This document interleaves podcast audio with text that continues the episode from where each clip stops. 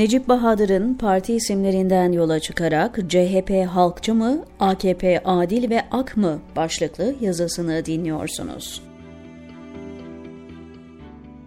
Partilerin adı hakkında düşündünüz mü hiç? Her parti ismiyle müsemma mıdır? Partilere isim verenler neye dikkat eder? Ben bazen partilerin isimlerine takılırım siyaset yazmaya size basit ve sıradan gibi görünse de ben öncelikle iki büyük partinin adlarını kısaca değerlendirerek başlamak istiyorum. İsim deyip geçmeyin. İsim hem kaderdir hem karakterdir. CHP en eski parti. İsim babası Atatürk. Halk Fırkası olarak başladığı siyaset hayatına. Fırka gitti, parti geldi. İlk ve tek parti olarak yıllarca saltanat sürdü. Tek parti dönemi deyince CHP'nin 1930'lu 40'lı yılları anlaşılır. Demokrat Parti ve AK Parti de ülkeyi uzun süre tek parti olarak yönetti. Ancak her ikisi de sandıktan çıktığı için farklı değerlendirilir. Oysa 1950 ve 60 arası da 2002-24 dönemi de tek parti dönemidir. CHP devrinin özellik ve karakterini taşır. Hele AK Parti iktidarı tek adam yönüyle tipik bir tek parti dönemidir. Tek söz sahibi liderdir. Atatürk, fırkaya neden halk adını verdiği tahmin etmek zor değil. Topluma yaslanmak için, gücünü milletten aldığını anlatmak için.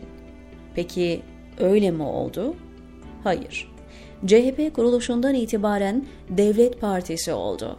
Halkla uzaktan yakından yakınlık kurmadı.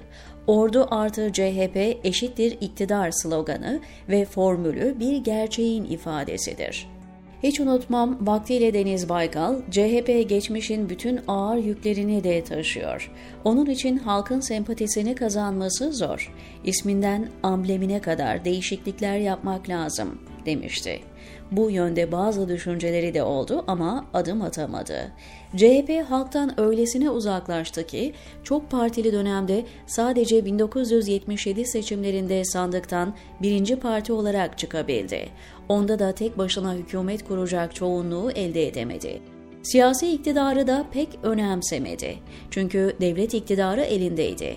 Uzun AK Parti döneminde devletin yapısı ve kimliği değişti ve devletsiz sürece girildi. CHP iktidarsız kaldı. CHP'nin artık iktidarı halkta aramaktan başka seçeneği yok. Toplumun oyunu alabilmek için katı ideolojik çizgisinden uzaklaşarak kendisini ve politikalarını değiştirmek zorunda kaldı. Gerçekten halkın partisi olmak istiyorsa toplumun ortalama değer ve kutsallarıyla barışması ve buluşması gerekir. Değişimin sadece Ankara'da yani merkezde olması yetmez. Anadolu'ya da yansıması lazım. Kılıçdaroğlu açılım, geçmişle yüzleşme ve helalleşme politikalarını parti örgütlerine taşıyamamıştı ve bundan da muzdaripti. AK Parti'nin kuruluş yıllarını yakından takip ettim. Partinin ve ambleminin isim babası Recep Tayyip Erdoğan'dır. Erdoğan ismi bir adım öne çıksa da AK Parti bir kadro partisi olmak hedefiyle yola çıktı. Erbakan'ın tek adam yönetimine bir tepki ve itirazın adıydı AK Parti. Partinin politikalarını tek kişi belirlemeyecek, geniş katılımla istişare toplantılarında şekillenecekti. Adalet ve Kalkınma Partisi olarak siyaset hayatına girdi. Sonra kısaltılmış hali AK Parti'nin adı oldu. İsim verilirken adalet neden tercih edildi? 28 Şubat'ın zulüm ve hukuksuzluklarının etkisi altındaki ülkenin en öncelikli ihtiyacı adaletti. Toplumsal talebe bir cevaptı. Zulmün yerini adaletin alacağı vaadiydi. Peki ismiyle müsemma olabildi mi? Dicle'nin kenarında bir kuzuyu kurt kapmıyor mu artık? Evrensel standartlara, Avrupa kriterlerine vurulduğunda Türk adaleti sınıf atlayabilir mi? AK Parti tabanının da bu soruya gönül rahatlığıyla evet cevabı vereceğini sanmıyorum. AK Parti'de siyaset yapanların gerçek görüşüyle resmi görüşü arasında uçurum bulunduğunu biliyorum. Bu soruya ancak iktidarperest ve AK Parti'nin mümini olanlar evet cevabı verebilir. Onlar da akıl ve vicdan yoksunu olduğu için tanıklığı kabul edilmez.'' Bir algı propagandası olarak kullanılan ak kelimesinin karşılığını verebildi mi? Türk siyaseti 28 Şubat sürecinde altın devrini yaşayan yolsuzluk ekonomisiyle malüldür. Ak iddiasındaki AKP pirupak kalabildi mi? Şairin bütün renkler kirleniyordu. Birinciliği beyaza verdiler dediği gibi akın kirlenme, lekelenme özelliği diğerlerine göre daha belirgin. Adalet kavramında olduğu gibi akta da AKP ismiyle zıddıyla müsemma. Bir parti iktidarında doğru ve sağlam değerlendirilemez. İktidardan düştükten sonra verilecek hükümdür asıl olan. Buna tarihin yargısı da diyebiliriz.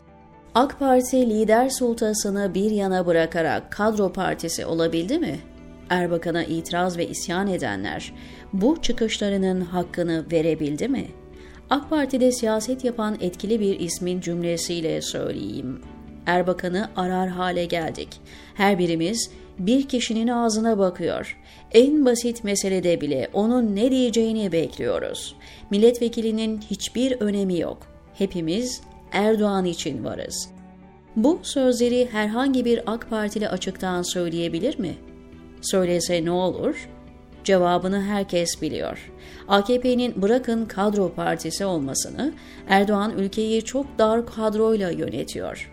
Bu kadronun sayısı 8, onu geçmez. Bakanlar ve parti yöneticilerinin bir kısmı bile etkisiz eleman. Siyaseti biraz yakından izleyenler bu gerçeğin farkındadır. AKP'yi ayakta tutan iktidardan beslenenlerle AKP'ye iman derecesinde gönlünü kaptıran AKP'nin müminleridir. Onlar dillerinden Allah'ın adını düşürmezler ama Erdoğan'a taparlar. Onlar için adaletin de ak olmanın da önemi yok. Einstein der ki, dünya kötülük yapanlar yüzünden değil, kötülüklere seyirci kalıp hiçbir şey yapmayanlar ve onları alkışlayanlar yüzünden tehlikelidir. Bu siyasetin konusudur. Dünyayı yaşanmaz kılanlar mı daha suçlu yoksa onlara yol verenler mi? Hukuksuzlukları alkışlayanlar mı daha kötü yoksa adaletsizliğin heykelini dikenler mi? Her ikisi de diyebilirsiniz. Aslan payı hangisinin? Bu dünyada kötüler her zaman vardır. Zulüm insanoğlunun doğasında ve yapısında mevcuttur. Fırsat ve imkan bulduğu zaman ortaya çıkar. Kötülere dur demekse halkın elindedir. Zalim cesareti ve desteği toplumdan alır her yönetici, her siyasetçi sandıktan çok korkar. Özellikle bizim de içinde bulunduğumuz doğu kültürlerinde politikacının kıblesi sandıktır. Bir oy, sadece bir oy, tahtı bir yana, şahı bir yana savurur. Şair, yeşil sarıklı ulu hocalara kızar. Hükümdarın hükümdarlığı için halka yalvardığı ama yine de eşsiz zulümler işlediği vakitlere erdim. Bunu bana söylemediniz. Acaba biz de hükümdarın halka yalvardığı ve eşsiz zulümler işlediği bir zamanda mıyız? Galiba öyle. Bu da bizim yaman çelişkimiz. Gene de derim ki çaresiz değilsiniz, çaresizsiniz ve bir oy devirir tahtı, yıkar şahı, diyor Necip Bahadır TR724'deki yazısında.